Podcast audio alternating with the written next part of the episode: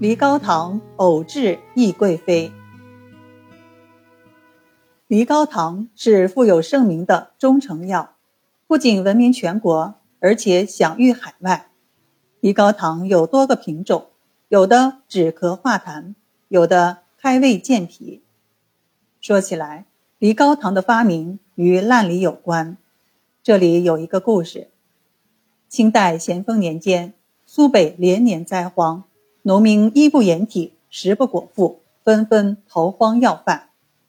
有一对朱姓夫妇逃荒来到上海城隍庙附近，租了一间又矮又小的茅草房，以卖水果和小糖块为生，生活十分艰难。一天，他家附近的一家较大的水果店原来五十筐蜜梨，因为沿途颠簸磨损，加上雨淋，运来的梨都烂了。店家尽管销价贱卖，还是卖不掉，把部分烂梨倒掉了。朱氏夫妇就把烂梨捡回来，削去烂掉的部分，切成小块卖，生意居然不错。这样，朱氏夫妇便从那个水果店廉价买来大量烂梨，加工后放入水缸，用白糖腌起来，然后把腌过的梨块熬成梨汁高浆，随后切成糖块，这就是最早的梨高糖。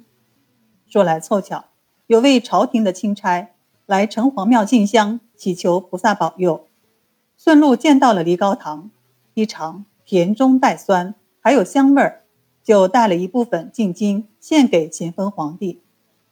当时懿贵妃慈禧正在咳嗽，食欲不振，吃了咸丰给的梨膏糖，咳嗽竟然好了，胃口也开了。咸丰大喜，厚赏钦差，并传旨梨膏糖作为贡品庆奉朝廷。